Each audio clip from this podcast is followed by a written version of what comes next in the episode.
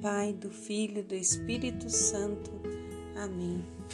Quinta-feira, dia 10 de fevereiro de 2022. E à luz do Espírito Santo, nós estamos reunidos para viver esse dia, compreender os ensinamentos do Senhor. Que Ele nos dê sabedoria e entendimento. E hoje a igreja celebra Santa Escolástica. Talvez é, vocês não saibam, mas ela é irmã gêmea de São Bento, também fundadora das Beneditinas. E por serem gêmeos, eles tinham assim uma afinidade muito grande. Porém, eles se viam apenas uma vez por ano, devido a, ao voto né, de obediência, a vida no, no mosteiro e tudo mais e na Páscoa eles se encontravam. E a última vez que eles se encontraram, a santa teve uma revelação divina que a sua, sua partida para a eternidade estava próxima. E ela quis conversar com São Bento sobre as realidades do céu.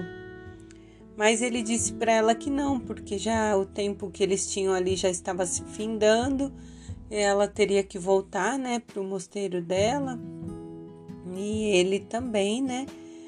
Então ela abaixa a cabeça, inclina a cabeça como um gesto de humildade, de obediência, e no íntimo do seu coração faz uma oração silenciosa.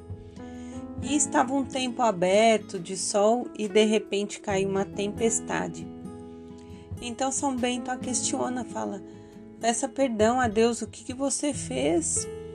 Que começou a chover de repente e ela diz assim: Não preciso pedir perdão, eu pedi para ficar um pouquinho mais com você, para a gente conversar e ele e você não aceitou, mas o Senhor atendeu o meu pedido.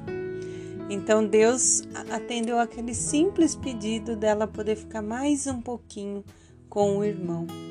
E eles tiveram a graça de passar a, horas juntos, passaram aquela noite juntos, rezaram muito, partilharam sobre o céu, sobre as bem-aventuranças.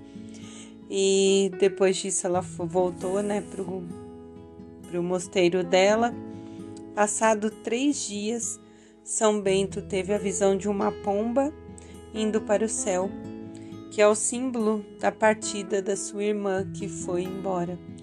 E a outra curiosidade é que 40 dias após a morte de sua irmã, São Bento também faz sua partida. Vemos uma ligação muito forte de dois irmãos, né? E o carinho que Deus teve com ela quando ela pediu para ficar um pouquinho mais, né? É, que a gente possa olhar para os nossos familiares, você que tem irmão, hoje fazer uma ligação, mandar uma mensagem de carinho, perguntando como ele está, partilhando algo da sua vida, porque é essa vivência que o Senhor quer de nós, uma vida de partilha, de comunhão, começando pelos nossos. E o salmo de hoje é o Salmo 106, algumas versões 105, que diz: Felizes os que praticam a justiça na primeira leitura de Reis, capítulo 11, do 4 ao 13, vem nos trazendo a palavra o pecado de Salomão. Diante do que nós estamos vendo, né, da sabedoria que ele tinha, da riqueza, é, Salomão deu espaço à sua fraqueza. Ele teve muitas mulheres, a palavra cita que ele teve 700 princesas e 300 concubinas. E essas mulheres desviaram o coração de Salomão. Elas eram, na sua maioria, estrangeiras, o que o levou, na sua velhice, a praticar idolatrias para falsos deuses.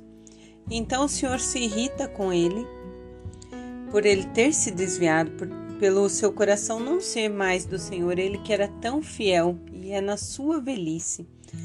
Então Senhor diz para ele: Já que procedes assim, não guardarei mais minha aliança. Não é?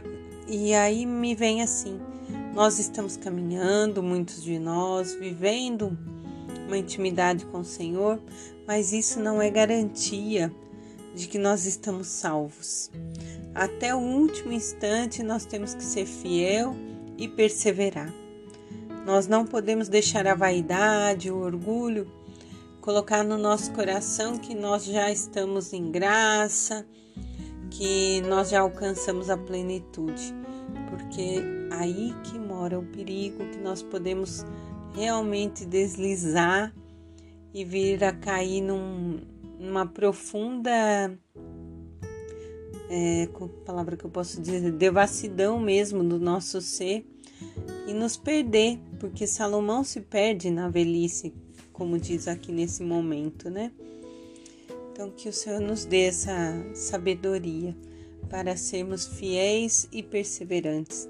E a palavra de Marcos, capítulo 7, do 24 ao 30, uma passagem que nós já ouvimos em outras, outras versões, que diz que Jesus está procurando ficar um pouco sozinho, mas logo ele é descoberto. E de repente uma mulher que é estrangeira vem até ele e pede para que expulse o demônio que tem a filha dela. E ele responde que não fica não fica bem tirar os pães dos filhos para jogá-los aos cachorrinhos. E essa mulher, então, num gesto de humildade, ela continua ali, de joelhos aos pés de Jesus, e diz para ele: Senhor, também os cachorrinhos debaixo da mesa comem as migalhas que os filhos deixam cair. E mais uma vez nós vemos a fé acima de qualquer coisa, o sentido de se colocar ali de humildade, de confiança em Jesus. E foi isso que salvou a filha dela. Jesus diz: Vai a tua fé a salvou. Diante daquele impossível, aquela mulher se abandona aos pés de Jesus. Então, que possamos hoje nós também nos abandonar diante de tudo aquilo que parece para nós improvável e que o Senhor possa ir transformando, nos moldando para vivermos esse tempo de acordo com a vontade dele. Em nome do Pai, Filho, Espírito Santo. Amém.